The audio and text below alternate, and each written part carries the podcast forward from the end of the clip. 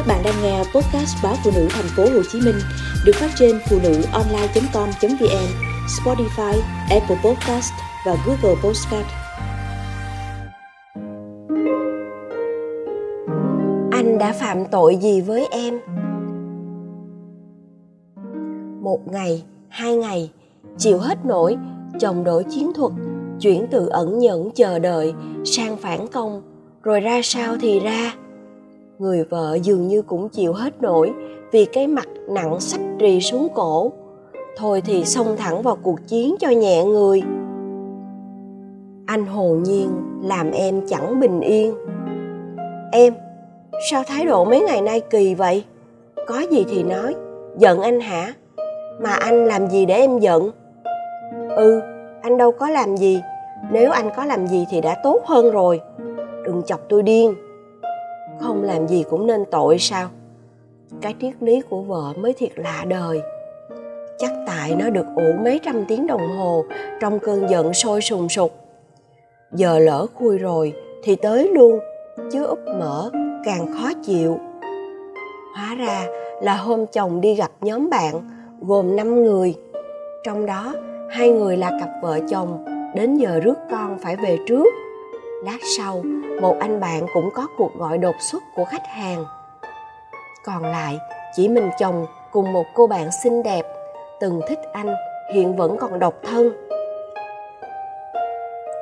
Chỉ cần tưởng tượng ra cảnh hai người lãng mạn ở quán cà phê ven sông sài gòn, chiều xe lạnh, là ba máu sáu cơn của vợ nổi lên phừng phừng. Theo vợ, trong bối cảnh đó, việc cần làm ngay của chồng là viện cớ gì đó. Chào thân ái cô bạn, rồi chạy thẳng về nhà. Nhưng những gì anh làm là ngồi ì ra, mặt cô bạn bâng khuâng, hồi tưởng thuở hai người còn chung lớp, chung đường về. Mặc cho người quen, tình cờ đi ngang nhìn thấy, hết hồn, gọi điện thoại mách vợ. Ngồi với người cũ anh ham lắm hả? Có cơ hội ngồi riêng với nhau mà bỏ về thì uổng hả? Vợ xoáy tim đen của chồng rồi cứ bắt tay chồng mà ngắt nhéo. Cũng từng hụt hẫng với anh xã chậm, tô và thụ động kiểu đó. Chị ngọc quyền tỏ bày, có nhiều tình thế, nếu chồng quan tâm, nhanh nhạy thì đỡ cho mình biết bao. Nhiều khi không hiểu chồng mình dở cư xử là do hiền, do lười hay là do ác nữa. Chị em bên chồng ăn nói không phải với vợ chồng cũng không ra mặt minh oan, lấy lại danh dự cho vợ. Cứ để qua thời gian, người ta tự hiểu. May mà vẫn không sức mẻ tình thân. Anh không bao giờ làm cái chuyện đáng lẽ phải làm và chẳng ai thay thế được. Nhớ ba năm trước, chị ngọc quyền bị stress sau sinh vì quá vất vả, căng thẳng với đứa bé sinh non. Trong khi cha bé thì quá vụng về trong việc chia sẻ, săn sóc chị. Nói chồng chị vô trách nhiệm thì không đúng vì chồng đi làm kiếm tiền lo cho cả nhà, chiều về cũng biết giặt giũ cái khăn, cái tả. Nhưng không thể nhiệt tình như chị mong mỏi.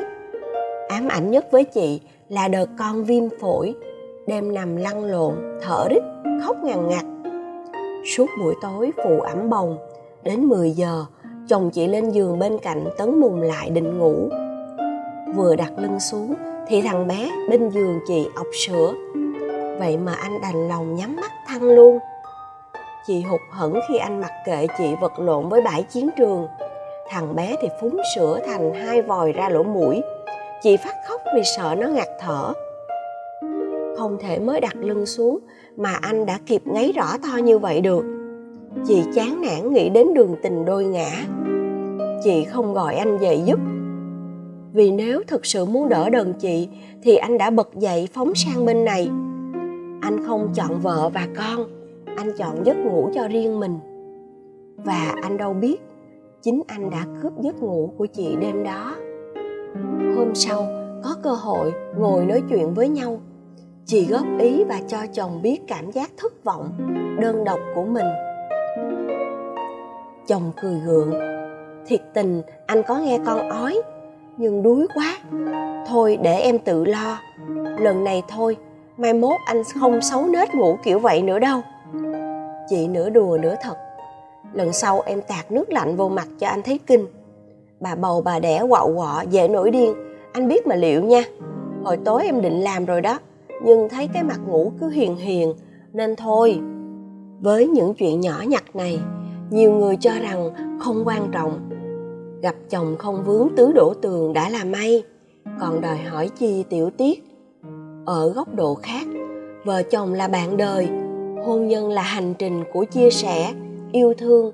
Thì trong mỗi tình huống, người phối ngẫu phải xử trí thế nào cho đẹp lòng nhau, hoặc không làm tổn thương nhau. Như người chồng ngồi lại với cô người yêu cũ khi các bạn đã lần lượt về hết, tự anh ta phải có động thái gì đó để lăn khỏi vùng nhạy cảm là cơ hội để những suy nghĩ ngoài vợ ngoài chồng được dịp bùng lên lần này và những lần sau. Cũng vậy, sự say ngủ của chồng chị ngọc quyền trông có vẻ lành như thế. Nhưng với chị quyền, trong hoàn cảnh vợ phải vật lộn chăm con, thì sự vô tâm của chồng là nhẫn tâm. Anh đâu làm gì mà em giận? Không cứ phải có hành động, sự im lặng, trì trệ, bình chân như vậy của anh từng ngày từng ngày tháo dỡ mái ấm của mình. Phụ nữ là phái yếu yếu ở chỗ luôn trông chờ cử chỉ đẹp và mạnh mẽ của người đàn ông bên cạnh. Vậy đó, phái yếu chúng tôi đòi hỏi cao lắm, nên đàn ông chưa qua trường lớp khoan nghĩ tới chuyện bước vào cuộc chơi này. Thực ra, nếu chịu quan sát, quan tâm một chút, các anh có thể làm gì đó kịp thời đỡ lấy chiếc xe khi chị dắt qua đường gồ ghề hay trơn ngập. Lăn xăng tìm băng keo cá nhân khi chị đứt tay. Đặt một nụ hôn kịp thời khi đôi mắt chị khép hờ. Bên vực danh dự, quyền lợi chính đáng của chị. Không để đồng nghiệp hay đối tác chèn ép. Xịn hơn nữa là mua tặng cho mẹ chị áo hoa ngày tết. Anh sẽ thấy một động tác nhỏ mà có tâm của mình sẽ khiến người phụ nữ mở hội trong lòng.